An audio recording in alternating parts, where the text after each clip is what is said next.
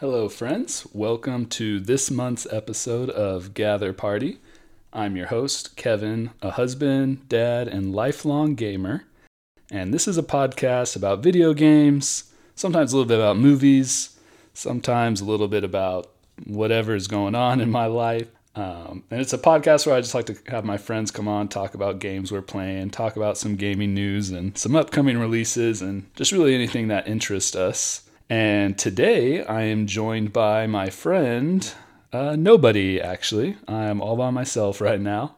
Uh, so this is going to be a solo episode, my first ever solo episode, and uh, we'll see how it goes. Uh, my friend that I was going to have on for this episode uh, couldn't be here, so and I didn't want to have someone come on last minute and try and uh, rush them on here.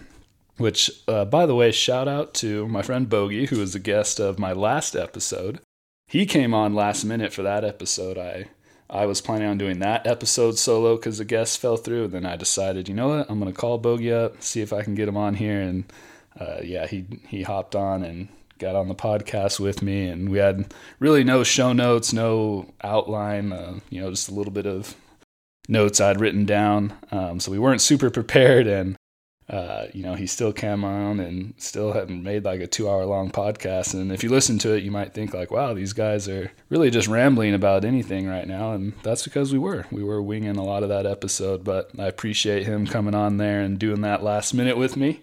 And so this time I didn't want to put anyone through that stress and anxiety of uh, coming on here. Uh, so I'm just going to try and do this one solo.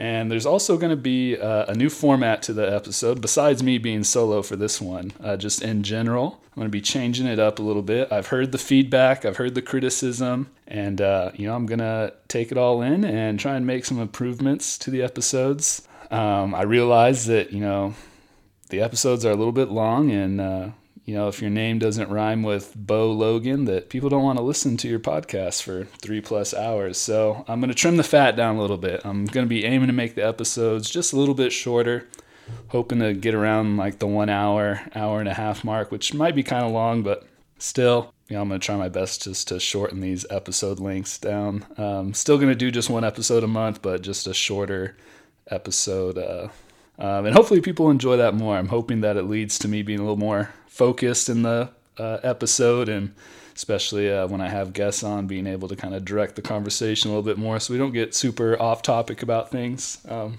but I also do like that. That's kind of some of my favorite podcasts to listen to are the ones where it is a little more organic and free flowing and sometimes gets a little bit off topic. I think those are kind of the funnier funnier moments in a podcast when they kind of go on tangents or off topic or you know giving little anecdotes about their life so yeah, going to be trying out that this new format and hopefully having the episodes run a little bit shorter. Today's episode, uh, I'm going to be covering a lot of information, so I'm going to be going here and hopefully try to get that information out quickly and not um, make this episode too long. But I got a lot of topics to cover. This was a super busy month uh, with all the video game showcases that went on. I'm going to try and give my opinion on, you know, a lot of the major showcases. Probably won't touch on all of them. And then also I've been playing uh, Diablo 4 and just finished uh, the campaign recently, so I'm going to give my review of Diablo 4, uh, first ever review that I've written. So please feel free to, you know, DM me, message me after you listen to it. Let me know what you thought of my review. I'd love to hear feedback on that as well. Yeah, so we'll see how this episode goes.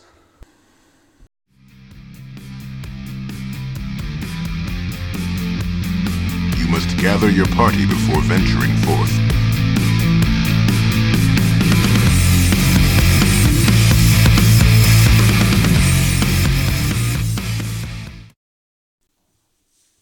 So, this past month, much anticipated Diablo 4 was released, and I've been spending most of my time gaming uh, with Diablo 4. I was very excited for it. I've been a huge fan um, since playing Diablo 2 been a huge fan of just action RPGs in general. I've played, you know, many different ones from Diablo to the Baldur's Gate uh, Dark Alliance series and on console and Champions of Norrath. So, uh, very fond of action RPG games. Play a little bit of Torchlight too. Um, Diablo 2 is definitely, um, like many other people, one of my you know favorite action RPG games and a lot of nostalgia in it uh, from playing it as a young kid. And so I was very hyped for Diablo 4 and very excited to get my hands on it and play through it. And so I decided to do a review on it. And uh, first ever review I've ever written. I didn't get to play Diablo as much as I would have liked um, to do like a real extensive review on it, but you know, with the time that I put into it, I really just wanted to sit down, write a review from beginning to end, get all my thoughts out on paper, and um, just kind of put it out there. So we're to dive into that right now. Um, before I get into the actual review, though, I want to talk about my uh, rating scale that I came up with. So um, I wanted to do something a little bit different than the kind of standard metrics a lot of media outlets use. Usually, it's they use either 1 to 10 or 1 to 100. And I was trying to find some kind of balance between those two 1 through 10. Um, it is kind of limited a little bit. You know, there's not a huge difference between like a 9 and a 10 game, uh, but also not a huge difference between like 8 and 9. And, you know, it gets harder to distinguish when you get into like the 7 and up games. And, you know, using 1 to 100, I feel like is too wide, whereas like it's so specific and, you know, it's hard to really when it's hard when you're using that 1 to 100 scale to like really give a concise score on a game because there's so many details you kind of nitpick and you know some games that are you know subpar might be in the the high 60s or 70s and some games that aren't very good might be in like the low 40s or 50s and and so on. So i tried to find something that's kind of in between the two of those so i decided to go with a letter grading system um, kind of inspired a little bit by like uh, you know Devil May Cry and those kind of action games where they give you a rating after you finish a battle encounter where like depending on how high of a combo you got they usually give you like a letter like A or S is usually like the highest tier you know B C D so on. And so I was going to use a letter scale system for my rating. So uh, S would be the highest and then A B, C, and then D will be the lowest on my scale. And I also decided that I'll also uh, use plus and minuses, so a game could get like an A minus or A plus, and uh, so that way I can kind of be a little bit more distinguishable between games that I think are like perfect 10 out of 10s or S plus, and then maybe an S minus where it was like an almost flawless game. And so if, if you're thinking about it in terms of like a 1 through 10 scale that most um, reviewers use, probably S would be like between that 9 and 10 uh, score. And then uh, A would be between, you know, 8 to 9. And then B kind of between that 7 to 8 range.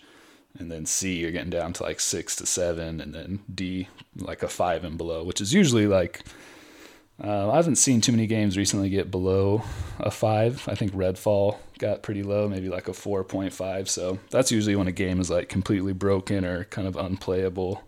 Um, do they score that low?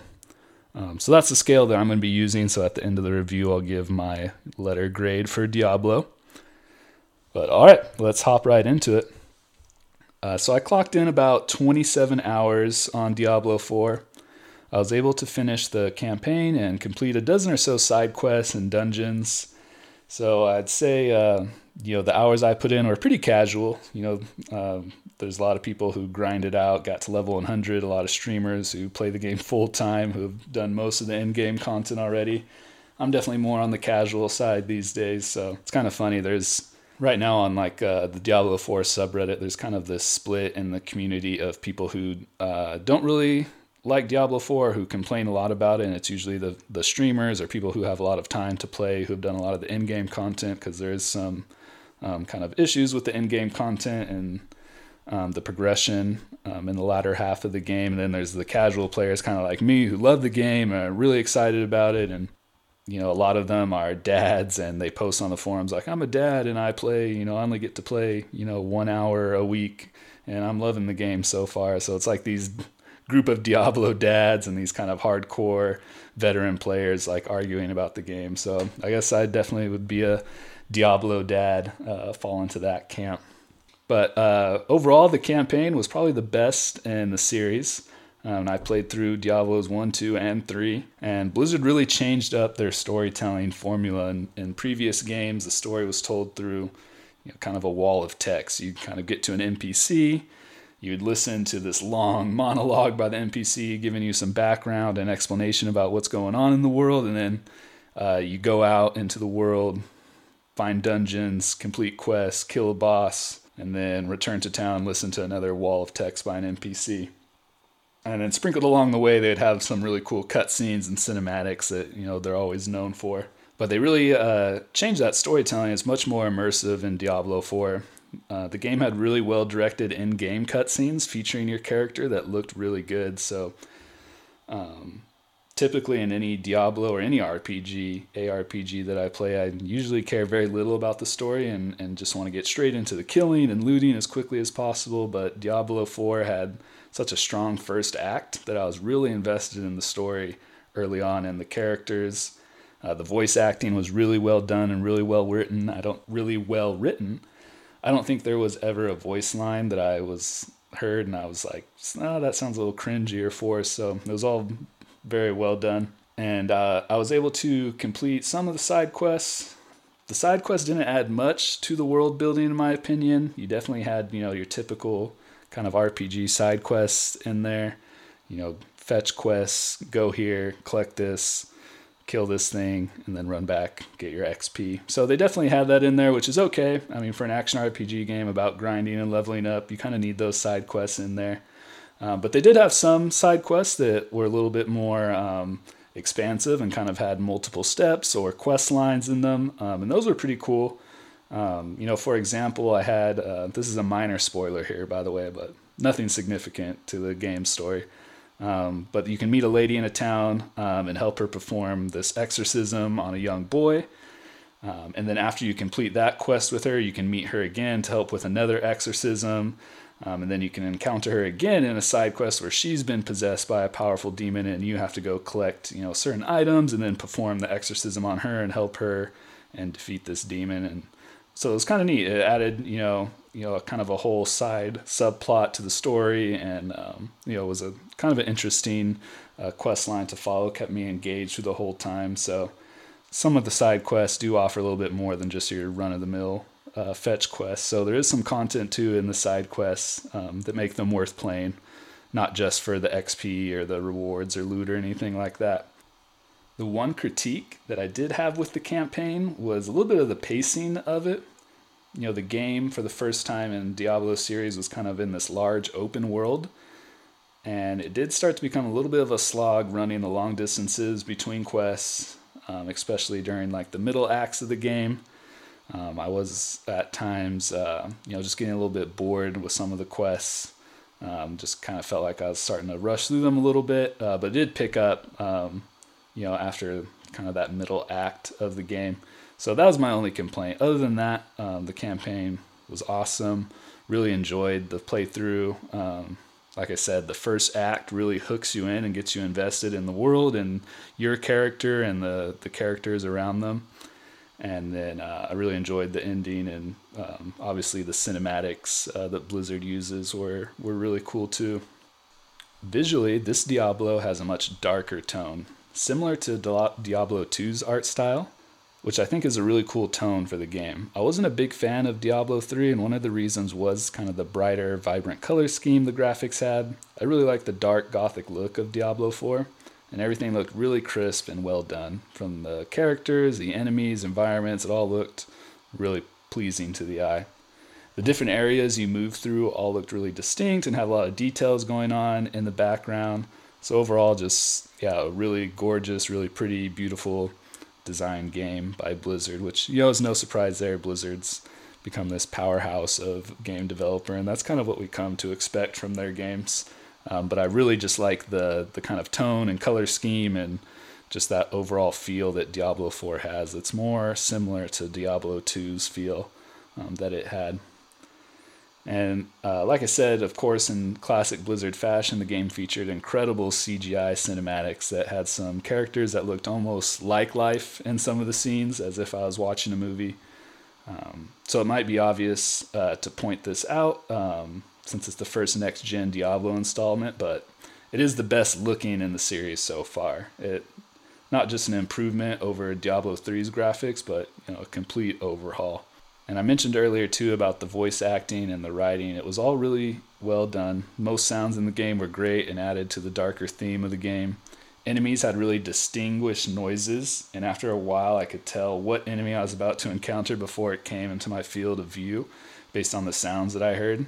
And one that really stood out to me was um, the demon shamans that can resurrect demons, and they're very annoying and you kind of have to focus on them uh, first when you're fighting like a horde of the, the fallen enemies. And they make this really distinctive like rattling noise. Whenever i hear that rattling noise i know i'm to have to like charge in and find this shaman first. So and a lot of the enemies have these really distinct noises. And when you play with your surround sound headset on too you know those noises those noises sound really crisp and they sound really clear and and uh, just really good. The music is classic diablo um, not too much to say about it other than it was really good. A lot of guitar instrumentals um, that were featured in previous Diablo titles, if you're familiar with the music in previous Diablo games. Um, very good uh, soundtrack. The game featured for the first time a customizable character. It was a little limited in the customization features, but you could make your character look pretty cool, and you really get to see them closely in certain cutscenes of the game. There are five different classes to choose from. They all felt really unique. I played through the game as a necromancer, so most of the gameplay that I experienced will be through the lens of that character. But I did a portion of the game as a barbarian in the beta test and played a small amount of rogue too, so I did get to try a few different classes. The skill trees are another improvement, in my opinion, um, overall over Diablo 3. Each skill tree is made up of five or so sections, each with various branches that split into other skills. You know, for example, in the Necromancer's skill tree I had about three different arch types to choose from. Each skill fell into either a blood, bone, or minion abilities to focus on. I like that they there was more variety in the builds than in Diablo 3. The skill tree isn't super complex. Um, you know, they're still going to have probably pretty similar builds um, but at least there is some variation to them, and, and you can build a character a little bit more u- uniquely or a little bit different if you wanted to try and branch out and kind of mix these different skills together. I still felt like you didn't want to mix and match too many different skill types. It still felt like I should optimize into one, so I kind of focused on the blood skills for Necromancer, and it seemed like it was it worked pretty well through most of the campaign. I didn't really have to change up too much of what I was doing. Combat feels really good. My abilities had really cool animations and visuals that felt really satisfying to use. The game has two different difficulties to start with. In the game, they're called world tiers, and it determines the strength of enemies and the loot drop rates, as well as XP and gold. And so I played through on world tier 2, which would be like a medium to hard difficulty. And I didn't die often, and when I did, it was usually just from you know not paying attention to my health most fights I was able to do without using all of my potions. So the difficulty didn't seem to be too great or, or too hardcore for me. Uh, level scaling is a bit different in Diablo 4 compared to other games. Where typically in like an action RPG game and Diablo games, you know, you can do side quests and you could do optional dungeons and kind of level up your character and become kind of overpowered and just be able to steamroll enemies. Uh, but the world and enemies level with you in Diablo 4, so you're never over or under leveled for most instances, which this kept combat feeling challenging throughout the entire campaign. Uh, but I did miss the feeling of being overpowered and just decimating, you know, elite enemies and bosses. It kind of decentivized me wanting to go outside of uh, the main quest lines and do side quests and optional dungeons because I knew the world was going to level up with me. So other than wanting to get uh, loot or some other um, kind of items, wasn't really much incentive for me to kind of go out and try and level up my character in between story missions. The gameplay loop of Diablo has always been kill enemies, clear dungeons, loot, and then run back to town. You know, sell your stuff or uh, upgrade it, repair it. Diablo 4 really leaned into that and it's just as addicting as ever. It's still a really fun gameplay loop. Has kind of a new aspect uh, to it, being an open shared world that has these optional dungeons to explore, random events on the map, and world bosses, and um, you know all these other players that you can encounter out uh, when you're exploring. But overall, the gameplay it's fun, um, if not more than it's ever been in the series. I will add a caveat to this review that I only finished the campaign and got to about level 47 at the time of uh, recording this review right now. So I haven't got into the in game content and can't speak too much on it. How the in game content works is when you reach level 50, you uh, stop adding points to your skill tree that you've been leveling up and you unlock what's called a paragon skills, which are just various passive abilities to choose from to increase your damage and defenses for your playstyle so that you can survive on higher world tiers and get more rare item drops. So I haven't been able to check out those paragon skills yet and play through that in-game content. I know that um, you know it is uh, it is a hot discussion right now. The in-game content in Diablo 4. A lot of the kind of hardcore players that have been grinding out since the launch of the game, and a lot of the streamers who have been playing, you know, almost every day and have cleared through most of the in-game content, felt it was a little bit underwhelming and not very satisfying. Um, but I'm sure there's going to be changes to that. I mean, um, you know, Diablo 3 um, kind of had the same issue, and they really revamped the series, and you know, through patches and updates, and I'm sure this game is going to be the same, where they're going to keep adding those updates. We already know there's going to be seasonal content for Diablo 4, so I'm sure that end game content is going to change over time. Um, but I am excited to get into that content next. The multiplayer in Diablo is probably one of the weakest parts of the game, which is surprising since it's almost like an MMO game they tried to make, how it has this open and shared, shared world between players, but playing and communicating with other players was a little bit lacking. There's not uh, like a world or public chat or any kind of group finding mechanic built into the game. So if you wanted to find a group uh, and you're not playing with your friends, you'd have to use something outside of the game, like you know a Discord channel or um, like an Xbox LFG post or something like that. Uh, so that was a little bit disappointing. Hopefully, they add some features to the game where you can kind of communicate more with other players. I did play through a portion of the campaign with a friend. Uh, shout out Kyle. Uh, the loot tables are individual, so uh, we each got our own loot uh, that appeared on screen, which I think is always a great feature in RPG games uh, that are co op. Uh, maybe if you were like a hardcore, like World of Warcraft player and liked rolling dice for your loot, you might not like it. But I definitely like this system better where people have their own separate loot drops and things like that. Uh, enemies are stronger uh, when you are playing with other uh, friends, uh, but the world still uh, scales with you and your uh, your party members separately. So, if you're playing with a friend who's a much higher level, those enemies are scaling individually for each of you. So it's not like your high level friend can come into your game and just steamroll everything. They're going to be facing enemies. There's still a challenge for them, and, and vice versa. So uh, combat can still be challenging for both players, even if they're not at the same level. Uh, PvP was another area of the game that I did not touch, um, and is a little bit a part of like the in-game content of Diablo if you're into that. And to be completely honest, I've never really been into PvP and Diablo games or any action RPG that I've played, like Path of Exile. I didn't really touch the PvP in there either. And um, I don't know, it's just never been much of an interest for me. I do like PvP styled games, and um, just for whatever reason, in action RPGs, I just much prefer just the you know co-op looting, killing bosses. Uh, it's kind of more fun for me in those games. I do plan on doing some PvP, at least testing it out and seeing how my uh, my build does in PvP. Um, but right now, I don't have any experience with it, so I can't talk too much on the PvP side of Diablo 4. So, overall, what would I give Diablo 4? On my scale that I created, I would say Diablo 4 uh, would get an S minus. So pretty high. I mean, it's a near perfect action RPG game. You know what Blizzard set out to create with Diablo 4. I feel like they nailed it uh, almost to a T.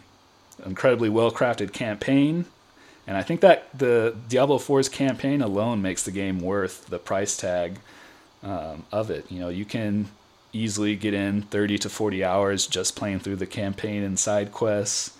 And that's not even counting, you know, playing through it again as a different character and trying out other characters or different builds. So there's definitely a lot of content in that in just that base game before you get to the end game content. And um, I think it took a lot of things that I enjoyed about Diablo 2 and feels more like a sequel to it more so than Diablo 3 But the game isn't Diablo 2 by any means, and it but it isn't really Diablo 3 either. So it's kind of like this weird in between of both of those games. Um, but I think they took really good things from both Diablo 2 and Diablo 3 and kind of combined them into this game. So if you were like me and you didn't really enjoy Diablo 3, you might want to give Diablo 4 a try. I think you might enjoy it. Uh, it's definitely a must play for anyone who's a fan of just RPGs in general, or if you're a fan of action RPGs. I mean, the amount of content packed into this game, and there's going to be seasonal updates. Um, so you'll definitely get your money's worth from Diablo 4. So that is my review of Diablo 4. Feel free to DM me, message me, let me know what you think of my first review, and uh, look forward to hearing your guys' feedback. And let me know if you've been playing Diablo 4 and if you enjoy it, if there's any parts of my review you disagree with, um, or if you want to link up and play, I'm down for that too. Stay a while and listen. Let's get into the real meat and potatoes of this month, which was the summer game, all the showcases that went on this month of June. And there's a lot to go over, a lot of showcases. I'm not going to be covering all of them, just kind of some of the major, kind of big ones, and I'm just going to be going over some of the highlights, uh, kind of from each one. Uh, I decided how I'm going to break these down is I'm going to talk about some things that surprised me in each showcase that I wasn't expecting uh, some things that disappointed me and some things that excited me. So, kind of each showcase, I'm just going to give you know kind of a, some short thoughts on what I thought about it, and then kind of go through those three areas. And what surprised me, you know, that could be a good or a bad surprise. So some of those things, you know, are kind of a toss up in the middle of like, is this a good thing or a bad thing? I really don't know because it's usually something that kind of caught me off guard or that I wasn't expecting or, you know, that wasn't in my prediction or any leaks for this showcase. So, all right, let's get right into it. I'm going to start um, kind of with what I thought was the weaker showcases and then build up to the ones that I thought were best. So, we're going to start off with what I think was the weakest showcase out of the major ones, which was the Capcom showcase. And, uh, you know, I watched a little bit of IGN's coverage of this showcase, and um, the host on there, I believe it was Daemon Hatfield you know, he summed up the showcase as this could have been an email. And, you know, I think that was a pretty accurate description of the showcase. There wasn't a whole lot um, that we didn't already know that Capcom was working on. Not really a whole lot of new things introduced to us. Their kind of big game that we, you know, didn't really know much about. Um, they just kind of announced that it was delayed. Um, so we don't really, you know, we didn't really, we got like a cool cinematic cutscene for it and don't really know much about it other than it's getting delayed. Um, so I mean, which is uh, nice that they let people know it's getting delayed rather than just radio silence on it and not knowing what's going on with its development. But what surprised me about it, what really uh, caught me off guard, was uh, in honor of their 40th year uh, anniversary, they created uh, a virtual theme park that you can go to right now on your web browser called Captown.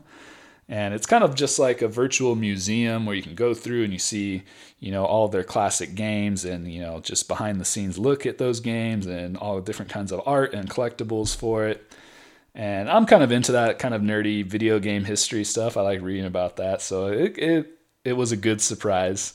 I did go check out Captown and explored it for a little bit, and you know I went through the museum and looked through a lot of like classic Resident Evil um, kind of artwork and things like that. And then they also had some uh, emulators on there um, where you could play some of their classic uh, Capcom games, uh, like Street Fighter Two was on there. Um, a lot of Mega Man classic games were on there, and they also had the Japanese and the English version, so that was cool. I played a little bit of the Japanese version of Street Fighter 2. Uh, got wrecked, but uh, you know, if you definitely are going to try it out, I suggest maybe connecting uh, your gamepad or controller so you're not having to use uh, the keyboards because it wasn't a very, uh, very good uh, controller scheme for the emulator. But uh, yeah, that really surprised me, and you know, it's kind of the highlight too for the showcase. So that should tell you something. If you know, the showcase highlight for me was a virtual museum with some emu- emulators in it. Uh, probably wasn't a very impressive showcase. Something that disappointed me in the showcase uh, was no new Resident Evil remakes. I feel like Capcom's been killing it lately with just the remakes of uh, classic Resident Evil games. You know, most recently Resident Evil 4 came out, and it's on my game log. Um, but I did love the original Resident Evil 4 a lot, um, and it's got very high scores. It was one of my predictions as a Game of the Year nomination, and I still think it's uh, on track for that. It got a, a lot of tens and a lot of really high scores from a lot of gaming critics and media outlets. Um, so I was hoping we'd get like another uh, announcement of what Resident Evil game is getting that next treatment. I, you know, there's a few others that I think would really benefit from it, um, like Resident Evil Code Veronica, or maybe Resident Evil Zero are the two that come to mind that were kind of uh, classic games that have been re uh, remade once already. Um, but I think getting that remake treatment, uh, like they did with Resident Evil 2 and 4, could really change and improve those games. I don't think they're going to remake Resident Evil 5. That would be interesting uh, if they try and do. I think Resident Evil 5 could also really benefit from a remake. I think there's some major changes they could make to that game. They really leaned into um, the action side of it. And there's just some things about the, the story and progression that were a little bit funky in, in Resident Evil 5. So I definitely think a remake of Resident Evil 5 could be good, especially since it has that co op feature. I think it could be a lot of fun with some changes to the gameplay and story. Uh, what excited me about the Capcom showcase was definitely Dragon's Dogma 2, which I did, uh, which was revealed in, I believe, the Summer Game Show before uh, the Capcom showcase. Um, so it didn't surprise me necessarily, but I got a more in depth look into the gameplay and it looks awesome. Dragon's Dogma is a really fun RPG game. I love the first one a lot. Had a really unique companion system where there wasn't an actual multiplayer co op system, but you can kind of uh, recruit other players' companions. Like uh, they had, I believe it was like a tavern that you went into in the first one, and you can kind of see other players' companions and you can you know recruit them to join you on your journey. So it was really cool if you like created these cool companions and leveled them up and then they could go out and earn xp with other players. And i thought it was just a really interesting cool system. But yeah dragon's dogma is kind of like this combination of uh, um, like monster hunter um, dragon age it was, it was a really cool game so i'm really excited for dragon's dogma too so the next showcase that I think was uh, one of the weaker ones would be the PlayStation showcase. I think it was weaker just in one the pacing was a little bit weird. They had some weird announcements in there about like, you know, their new headphones and uh, also this weird kind of handheld PS5 that they're working on, which kind of just looks like a large tablet with half a PS5 controller on each end. I don't know. Maybe it'll be cool. We'll see. Um, but yeah, it was uh, one of the things that surprised me, which uh, it's kind of a negative surprise, was just the lack of exclusives in the PlayStation showcase. Usually, PlayStation is just you know their heavy hitters are all uh, PlayStation exclusive, but the the showcase didn't have a ton, and most of the games that were mentioned aren't going to be, um, you know, exclusively on the PlayStation. I, remember after watching the PlayStation showcase, there was a tweet made by um, Xbox uh, with the list of all the games from the PlayStation Showcase that are also coming to Xbox. And um, I just thought that was funny. They just had someone on standby just to make this tweet right after the showcase of all the games mentioned in the PlayStation Showcase that are going to be on Xbox. So that was that was funny. So I was really surprised by just the lack of exclusives PlayStation had. What disappointed me was no mention of Spider-Man release date uh, or Last of Us Factions. I feel like there's been a lot of radio silence on the Last of Us Factions, you know, the standalone multi multiplayer game um, set in the Last of Us universe. And you know, with the popularity of the HBO show, it seemed like this would have been just a great opportunity to at least get an update out there. You know, show a little bit of gameplay, show a little trailer, really anything. It could have been even not even a gameplay trailer, just a cinematic trailer with you know the title Last of Us Factions. Give give us something. Uh, so that was pretty disappointing to hear because it's been like, gosh, what three or four years since that was announced, and it's been like pretty quiet on what's going on with that. So um, I really thought we were going to get some kind of update or some kind of reveal of of Last of Us Factions. What excited me from the PlayStation showcase was definitely Phantom Blade Zero. Uh, which is a PlayStation exclusive.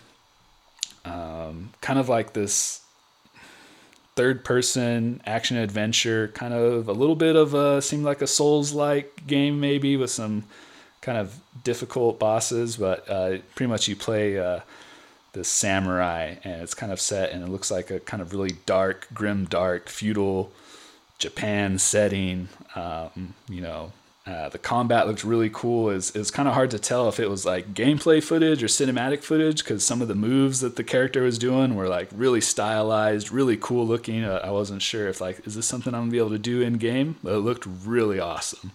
Uh, really cool combat, really cool just aesthetic to the game. It's definitely, uh, you know, if I ever got a PS5, it would be well, one of those games I'd want to try out and play very cool game. I'd suggest you look up, watch that reveal trailer of the game. All right, moving on to the next showcase. We had Ubisoft Forward, and this showcase was pretty good. Um, it was a solid showcase. It had a lot of cool um, new IPs that they're working on, a lot of gameplay footage, a lot of kind of developer dives into you know the creating of these games and um, it all looked it all looked pr- pretty cool. I mean, I got excited for what Ubisoft is working on, which you know I haven't said that in a long time because it's been kind of these annual Assassin's Creed games they've just been kind of milling out, and then maybe a little bit of live service games with like the Division and Rainbow Six Siege. They haven't been doing too much, so it's cool that they're kind of getting these new IPs out there, these you know original ideas and kind of some new games to try because Ubisoft was like a powerhouse of a game designer and um, made like some of my favorite games growing up. Um, so it's excited to see them trying uh, to get out there and make some new things. One thing that surprised me uh, about this showcase was the Skull and Bones open beta. Skull and Bones uh, is uh, a pirate sim game uh, that Ubisoft is working on and kind of looks like a, a spiritual successor to Assassin's Creed 4 Black Flag, which was in a way kind of like a pirate sim game probably my favorite Assassin's Creed game. Uh, but this game has been through just a development nightmare. It's been years of development and delays, and we haven't gotten much, uh, you know, updates on it other than they're working on it and it's being delayed. But now they have an open beta coming, uh, which means they have the game. I mean, mostly uh, done. I'm sure there's going to be a lot of things they need to fix from the open beta, but at least there's an actual game that we can try and play now. So that's Skull and Bones. So I was I was surprised that we got an update on that. I I thought they would have just kept it under the rug like they have been for so many years. Something that disappointed me in the Ubisoft forward was the announcement of the Captain Laserhawk Blood Dragon anime. And the anime itself didn't super disappoint me. The trailer looked, you know, looked like an anime, looked entertaining. I'm not super into anime anymore, so I don't watch a ton of it. Um, but what was weird was just the the guy who came out to announce it and talk about it just didn't seem like he was into it at all. He came out in this full blood dragon kind of cosplay, but just looked super annoyed. Like he came out there, just stood there in his cosplay, stared at the crowd, took like a big deep sigh, took his cool little sunglasses off and just like stared at them and like said he pretty much said like he didn't want to be in this costume and then just kind of went on about how this anime was being worked on and got delayed and kind of talked about all the kind of troubles they went through but they're really excited for it now. And it was just a really awkward and odd presentation and uh, it just, it really killed kind of the momentum in the showcase. One thing I was excited for uh, one of their original games that they're working on, Star Wars Outlaws. And this one was also announced at, at Summer Game Fest. Or no, it was announced at the Xbox Showcase, I believe. Um, so I did already know about this one, and they had said that there was going to be an extended look into it. So I was really excited to see more of it. Um, it's a you know action adventure game set in the Star Wars universe where you play as a, kind of this outlaw um, smuggler character, um, and looks really cool. I like I like when Star Wars games go off the beaten path um, of like the Jedi stories, and there's a lot of really cool world and story in like the underground criminal world of Star Wars. So I'm excited they're gonna have a game kind of in that setting. Uh, the protagonist looks really cool. She kind of has that kind of vintage Star Wars look with like her hairstyle, kind of looks like something from like the 70s. So I, I like that vibe too, that it's kind of going to kind of that classic Star Wars look and looks really cool and and I'm really excited for it. Um, I, I didn't get into Star Wars Fallen Order or Jedi Survivor Um, and it just feels like too late at this point because I don't have the time to play through both of those games. And those are games that I hear about all the time that are really good. So I don't want to miss out on the hype this time. So I'm, I'm definitely going to give Star Wars Outlaws a try when it releases. All right. Now let's go into Summer Game Fest, the big Summer Game Fest. Geoff Keighley, host and master of the, the Video Game Awards now, his showcase that he put on. And uh, yeah, he put on a showcase, that's for sure. A lot of good, uh, some bad in there, but overall it was uh, it was a super it was a super fun showcase, and there's a lot of weird and random things in it. But uh, overall, I mean, it, it built up a lot of hype, showed a lot of cool things. Um, had a lot of cool um, guest, uh, you know, star appearances and things like that. And um, Geoff Keighley did even a couple little interviews with some game developers right there on stage, and you got a really, uh, you got a lot of cool looks into the development of these games. And overall, it was just, yeah, it was really fun, really fun showcase. He did really well with it.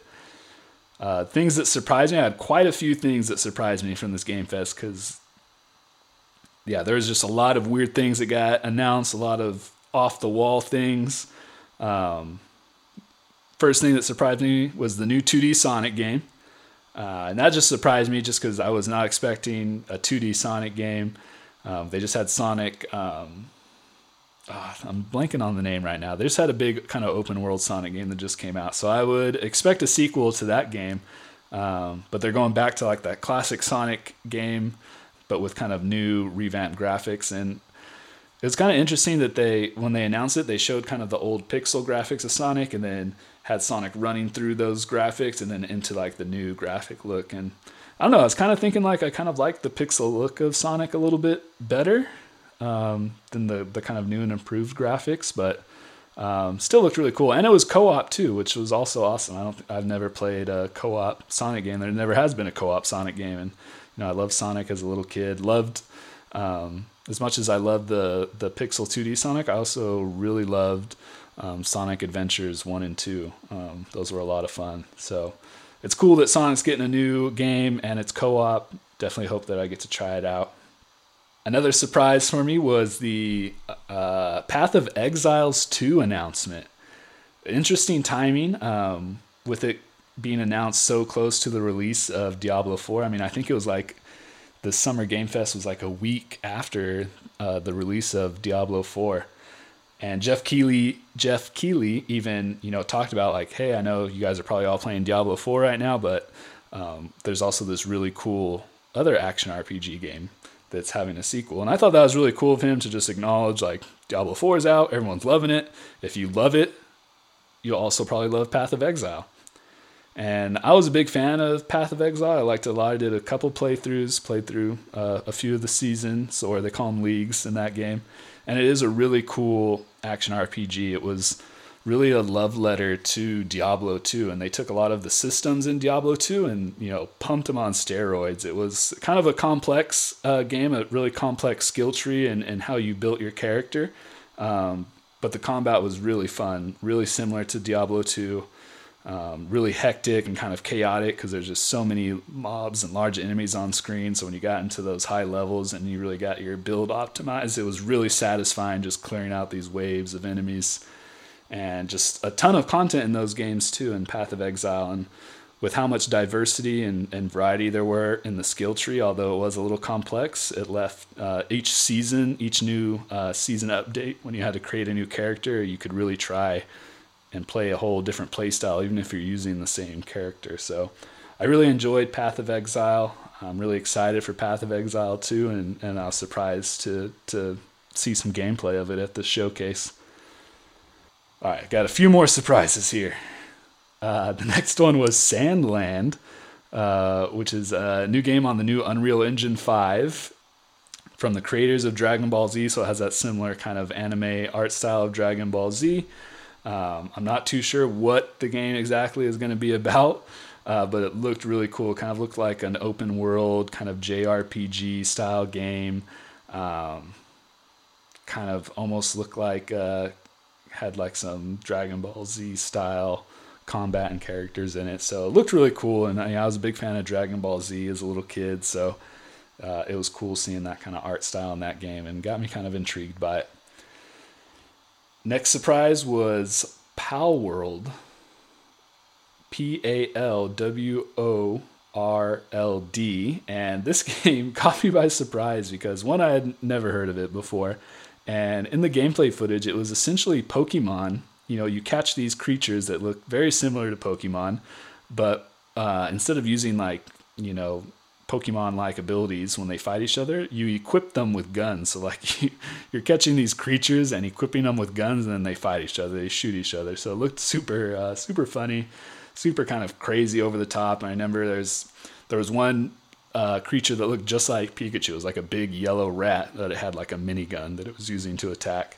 Uh, so kind of a cool concept, kind of wacky and crazy, but uh, really excited uh, to see more of that one.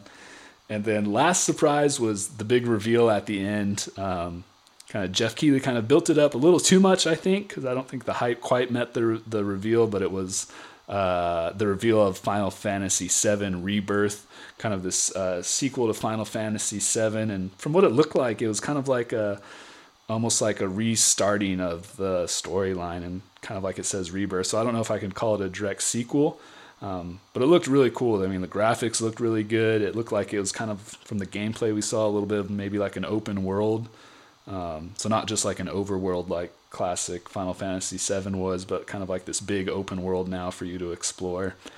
And that was cool. And then what what surprised me at the end was they announced that it was on two disc, and they seemed like really excited about it being on two disc. And I just thought that was funny because you know classic Final Fantasy games on like the PlayStation. You know the first when I first played Final Fantasy VII, I think it had like three discs, and I think Final Fantasy VIII had maybe four discs. So that was kind of like a they were back then it was like such a such a big deal to have like that many discs like this game is so massive it has three or four discs and and then it kind of became a negative thing where like if you couldn't fit your game all on one disc is like um, kind of a bad thing because one that's a lot of production costs like to make multiple discs for a game that kind of really adds to the cost of making the game you know, more recently, there's been some games that have been on multiple discs. The one I think is most recent that I can think of would be Red Dead Redemption 2. If you bought the physical game, I believe it was on two discs.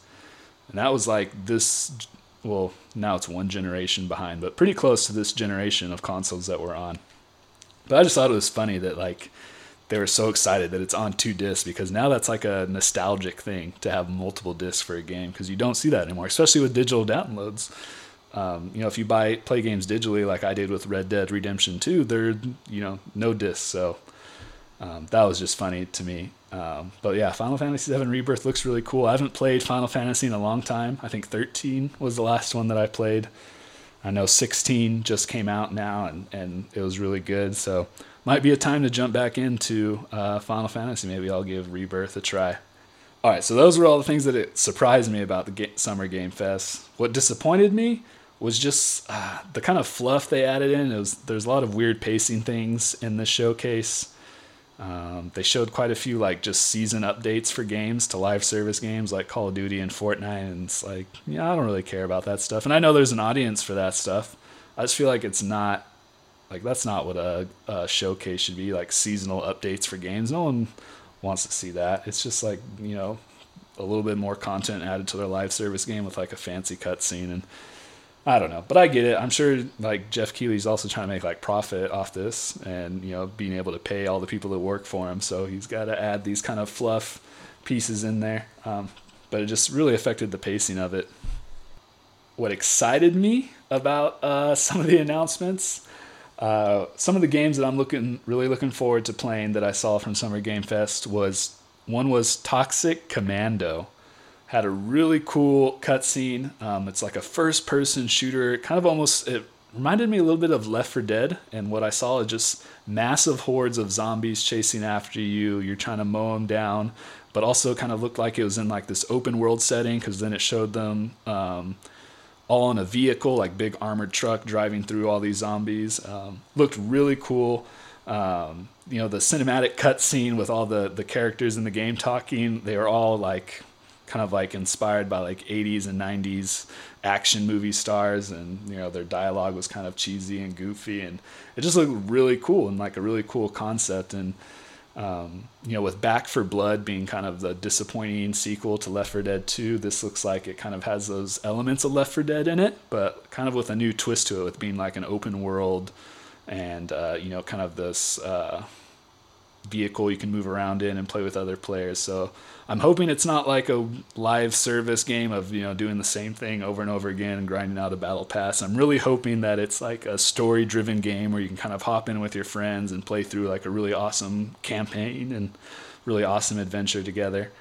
Also, it was uh, it was uh, written and directed by John Carpenter, who's like a famous horror movie director. So really cool. Um, that he's on it too because he obviously has a lot of storytelling experience. So that gives me hope that it's going to be kind of this more story driven game. And uh, I just love the kind of 80s, 90s action movie kind of theme it has going on. Um, you know, grew up watching movies like that as a kid. So um, it definitely has me excited.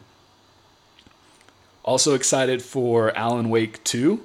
We got some gameplay reveal for the survival horror game. Um, and it looked really cool. Um, not only just visually it looked really cool, but the whole aesthetic of the game, and um, it's kind of a you know from the Geoff Keighley had the developer come on and share a little bit about the game and explain the story a little bit, and you know they wanted people to have if they didn't play the first Alan Wake to be able to jump in to this game without knowing it. So it is a sequel to Alan Wake, but almost its own separate story where you don't need to have played the first one because I never finished the first one. Um, so that got me excited that I can kind of jump into this one that looks really awesome um, and play through it. And then last thing that excited me from the Summer Game Fest showcase was the Twisted Metal show. Uh, Twisted Metal was a, a, you know beloved game of my childhood on the PlayStation. Playing Twisted Metal one and two, had a lot of fun with it. Um, I really wish they would bring back those style of games. The um, I don't even know what the name of the genre would be. The the battle car, you know, destruction games, um, like Vigilante Eight and Twisted Metal. Uh, but yeah, the show it, it, looked ridiculous. I'll be honest. I don't know if it's going to be good, but I'm excited to see it. Um, I, I'm, I'm loving the the popularity of all these video game shows and movies that are are coming out and being worked on and some of them are really good like if they get really good um, directors and producers on them like last of us did like they can make really high quality shows. Sadly i you know like i said i don't think twisted metal is going to be that uh, but nonetheless i'm super excited for it. Let's get into the next showcase here. And this was the strongest showcase i think in um, in the summer game fest lineup which was the xbox showcase I mean, this was this was a perfect showcase in my opinion. It did everything right, um, with maybe one or two little flaws, but otherwise, like it created tons of hype, showed us tons of new games, um, a lot of things to be excited about, and that's exactly what we're looking for in a showcase. Like we want hype when we see a showcase, and I feel like that's what we got out of the Xbox showcase. Tons of hype. Not even counting the the Starfield extended look that we got after the showcase. I'm just talking about just the games revealed in that showcase were really good, really cool looking, and um, got me really hyped for what's coming to Xbox. And I've said it before, I'm a little bit of a Microsoft fanboy. I play primarily on Xbox, so I do lean a little bit biased towards it. But I still think, bias aside, was hands down the best showcase. And from what I've seen and read about of other people's opinions, it seems like that's pretty on par. Uh, I think most people thought Xbox had a really strong showing for their uh, for their Xbox showcase. So let's get into what surprised me. Payday 3 really caught me off guard. I definitely didn't have that in predictions, didn't even have that as a thought. Uh, I played Payday 2 and enjoyed it pretty thoroughly, but I didn't think it was really that popular that it would ever get a third one. I know it had a pretty good following on PC didn't really do too well on consoles, which I played it on, but I still had a lot of fun, you know, uh, public queuing and, and playing with random people, and it was a lot of fun. So I was surprised to see a third one, and I'm excited that it's coming. The Payday 3 is going to be coming to Game Pass, so I think it'd be a game my friends would really enjoy. And now that it's on Game Pass, you know, we don't have to pay full price for it, so I think it'll be one that we jump into and give a try. So yeah, really excited about Payday 3. Um, what also surprised me was no Halo or Gears of War at the showcase. I mean, that's got to be a first in um, like Xbox history to have a, a major showcase and not announce either one of those um, two IPs. And you know, Halo's been in a really weird place the last few years. It really seems like Halo Infinite is uh, really changing. Um, you know, Master Chief's role in Xbox marketing. It almost feels like Xbox wants to move away from Halo and Master Chief being like the face of Xbox, and they're kind of looking for a new um, kind of mascot.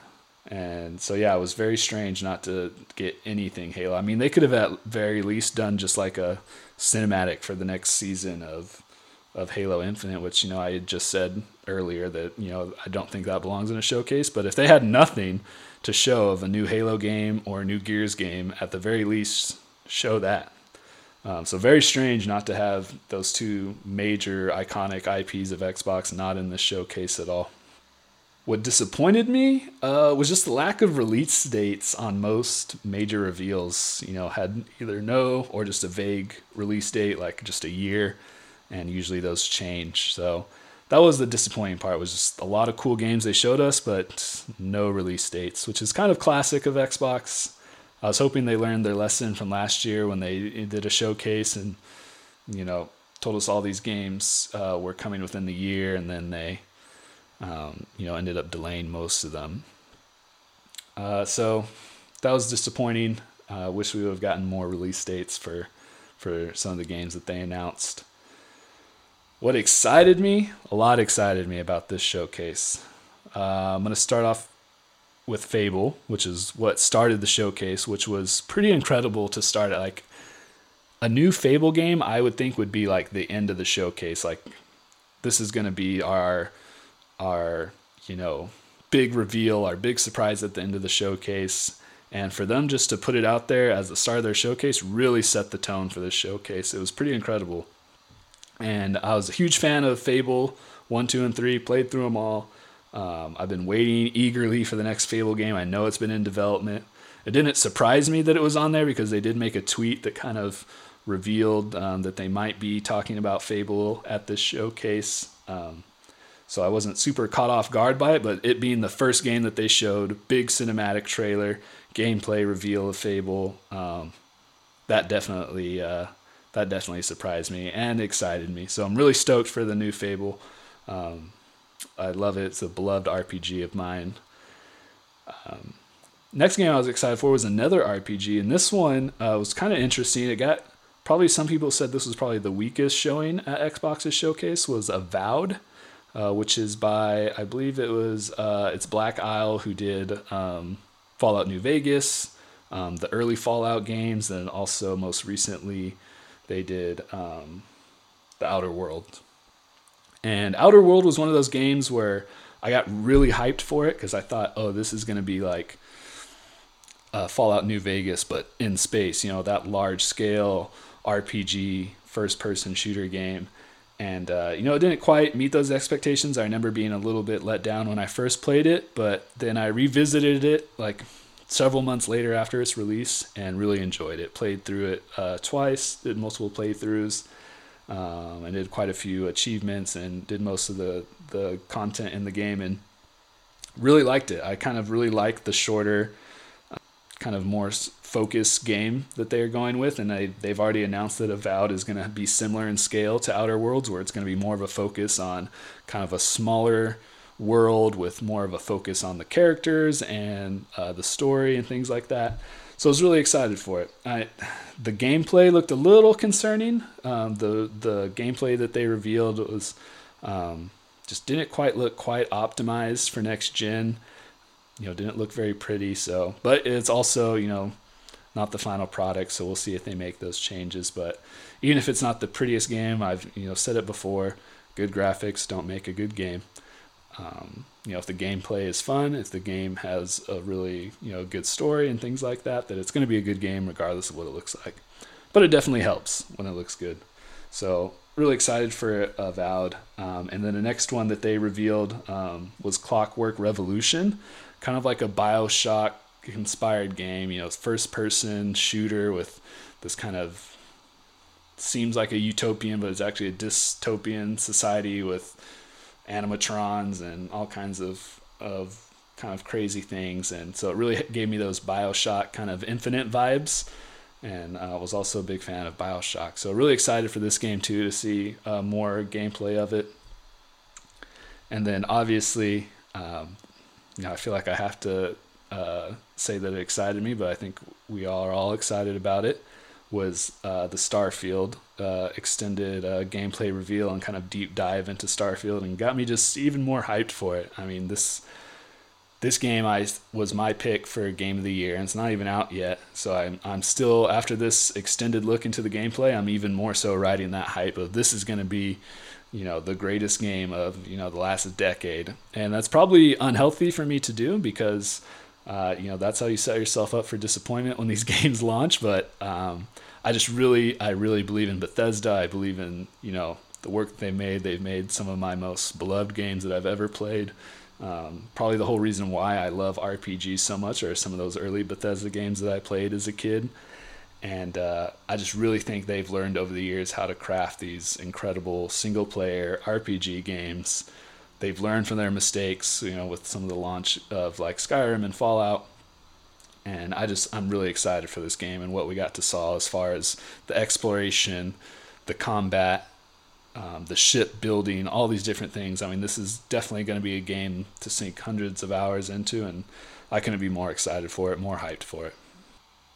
All right, and then uh, the next showcase uh, that I'll go into um, wasn't part of Summer Game Fest. It was the Nintendo Direct, so it's not last because I think it's like the best showcase uh, this month, but I still think that was Xbox. But um, just since it came later after Summer Game Fest, I'm doing it here at the end. So, talk about the Nintendo Direct. What surprised me? What disappointed me? What excited me? Uh, what surprised me was uh, the big reveal at the end for the new 2D uh, Super Mario game. Um, and why that surprised me was because you know they had Super Mario Odyssey, which was huge success. You know, um, really beloved Mario game, sold really well, had incredible reviews, you know, game of the year contender. I really thought the next Super Mario game was going to be like a Super Mario Odyssey 2, kind of like they did with Breath of the Wild where they saw the success of Breath of the Wild so they made, you know, the sequel Tears of the Kingdom. It's doing, you know, just as good if not better than Breath of the Wild did. So I thought Super Mario Odyssey would get that same treatment and that would be kind of their big announcement. Uh, for this showcase, this direct, um, but they ended up announcing a new 2D Super Mario game, and uh, it looked like Super Mario. Looked fun. I don't not too much else to say. It looked very interesting. One of the things that they revealed was now Super Mario has the ability to turn into an elephant. And it was really interesting because in previous Super Mario games, you know, uh, Super Mario can, you know, get these kind of special powers like the frog and, you know, the raccoon tail to help him fly. And like he'll you know look like a little raccoon or wear like a little frog suit. But this was him actually turning into an elephant not just wearing an elephant suit and getting some new ability so that was kind of interesting you know i don't know what the lore implications are for that if you know this means that mario has the ability to just shapeshift into animals but whatever it looks cool um, so that surprised me and then uh, the Batman Arkham series trilogy releasing for the Nintendo Switch really surprised me. Great games, love the Arkham series. Um, I just I think one and two would are awesome, uh, awesome games that I think will run really well on the Nintendo Switch. I'm not sure about Gotham Knight. You know that one was on the originally on PS4 and the Xbox One, and I just don't I mean, I think there's going to be some serious optimization issues on the Switch for it, so I'm interested to see how that goes. Um, but I was very surprised. I mean, I feel like of all the games they could have tried to bring onto the Switch, it was it was strange that they went with Batman Arkham trilogy, but also really awesome because those are really great games. So if you've never played the Arkham trilogy and you own a Switch, I think that'll be a great time to play through them. I definitely recommend them. What disappointed me about the Nintendo Direct was no new hardware announcements. Um, was really hoping we'd get at least some kind of teaser to what they're working on. Are they going to do a Switch 2? Are they going to do a whole new system? Nintendo kind of has the the theme of not doing a continuation of a system. So, you know, they went from the Wii Uh, I guess they kind of did a continuation with the Wii U, but then they came out with Nintendo Switch, and you know, same thing. Nintendo 64 went to the Nintendo GameCube, so they kind of like to create brand new systems, whole new games, whole new operating systems, all that stuff. Um, so I'm interested to see. But this Nintendo Switch has probably been their most successful console ever. So I feel like they're going to want to make a improved version of the Switch, a Switch 2 and uh, I was really hoping we'd get some kind of uh, announcement on that. Um, you know, my prediction of when we get a Switch 2 or just the next Nintendo console, I've heard mixed things from a lot of different people. I think I've heard people say by ne- the end of next year. I've heard people say five years. Some you know pretty wild things out there, pretty wild speculations about the next Nintendo console. I definitely think I lean more to the end of next year. I think we could see a new Nintendo console. At least that's what I hope for. I've really been holding out on buying one because I feel like it's just around the corner. But I've been saying that for like three years now that the next Nintendo console is just around the corner and to hold out. And I really want to switch. Uh, and then what excited me, one of the games on there that excited me was Myth Force. Um, super cool looking game, a first person kind of dungeon crawler, roguelike game uh, but heavily inspired by um, like 80s cartoons like He-Man and Thundercats. So it had that kind of um, 80s cartoon vibe to it, kind of silly and goofy. It looked really cool. I believe Myth Force is a show. I could be wrong. Um, I didn't I didn't research it, so I'm not too sure off the top of my head. But I think Myth Force is like a show, also kind of like a comedy show that kind of is a spoof of those old 80s cartoons. But I really like the vibe of this game. It looked really cool looked really fun. I like that it's co-op and kind of uh, don't have to invest too much time in it. Just kind of jump in with friends, clear some dungeons, and and have a laugh. So looked really cool. Was excited for Myth Force. Um, I'll definitely be checking out the reviews for it and and see how it does. All right, and that is uh, kind of my thoughts and opinions on kind of the major showcases we saw this month. There was a lot of other showcases that we had this month, like the PC showcase, and there was also a lot of indie ones that I didn't cover um, just because just for timing and trying to keep this episode length a little bit shorter. Um, but if you want to check out uh, just everything that was revealed, I'm going to link some articles in this episode uh, description in the episode notes um, where you can check out everything that was revealed and um, you know you can check out those own other showcases that I didn't mention if you want to. Um, but yeah, let me know what you're excited for, uh, what surprised you, um, what showcase you thought was the best. Feel free to reach out to me.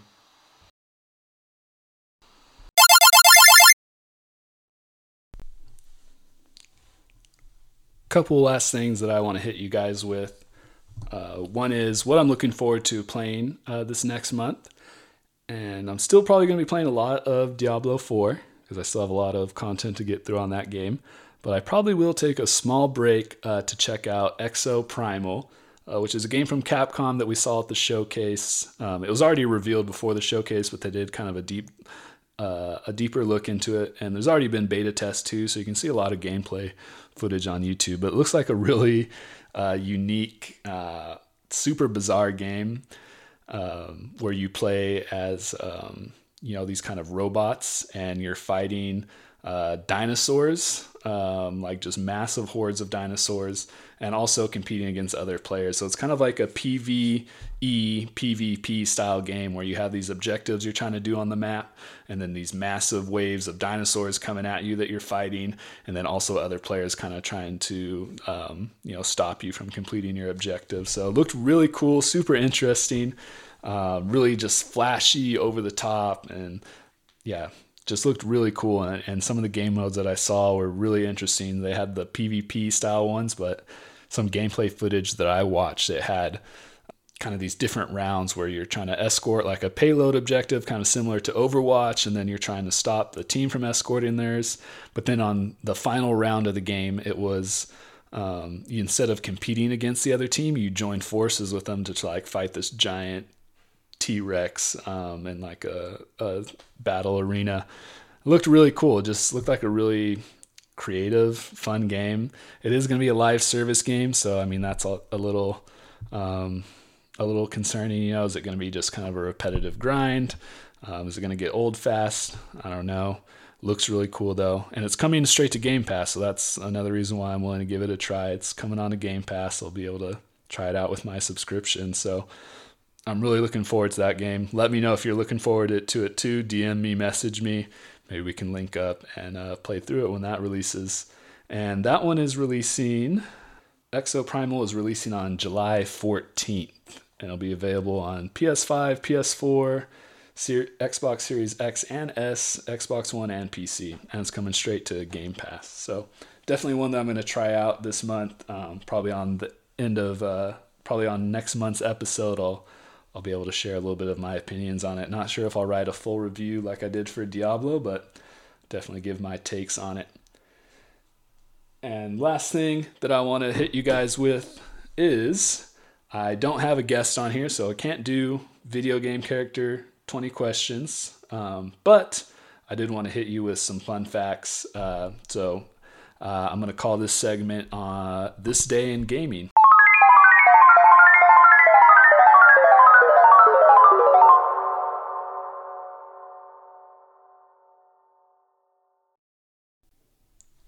On this day in gaming, June 27th, 1997, Tamagotchi for the Game Boy was released in Japan and would later come to America in October. And uh, Tamagotchi was uh, wow, such just a iconic and nostalgic staple of my childhood. I remember everyone having the little tiny Tamagotchis that would hook onto your backpack, and um, I actually owned a copy of this Game Boy game, so we actually I actually got to play it uh, as a kid, and I was never super good at keeping my Tamagotchis alive. Um, but I think I was just into it just because all of my friends were literally, um, you know, playing these at school. Um, but yeah, just uh, just a fun little fun fact for you. Uh, hopefully, it brought back some uh, nostalgic memories for you of playing uh, with your Tamagotchi.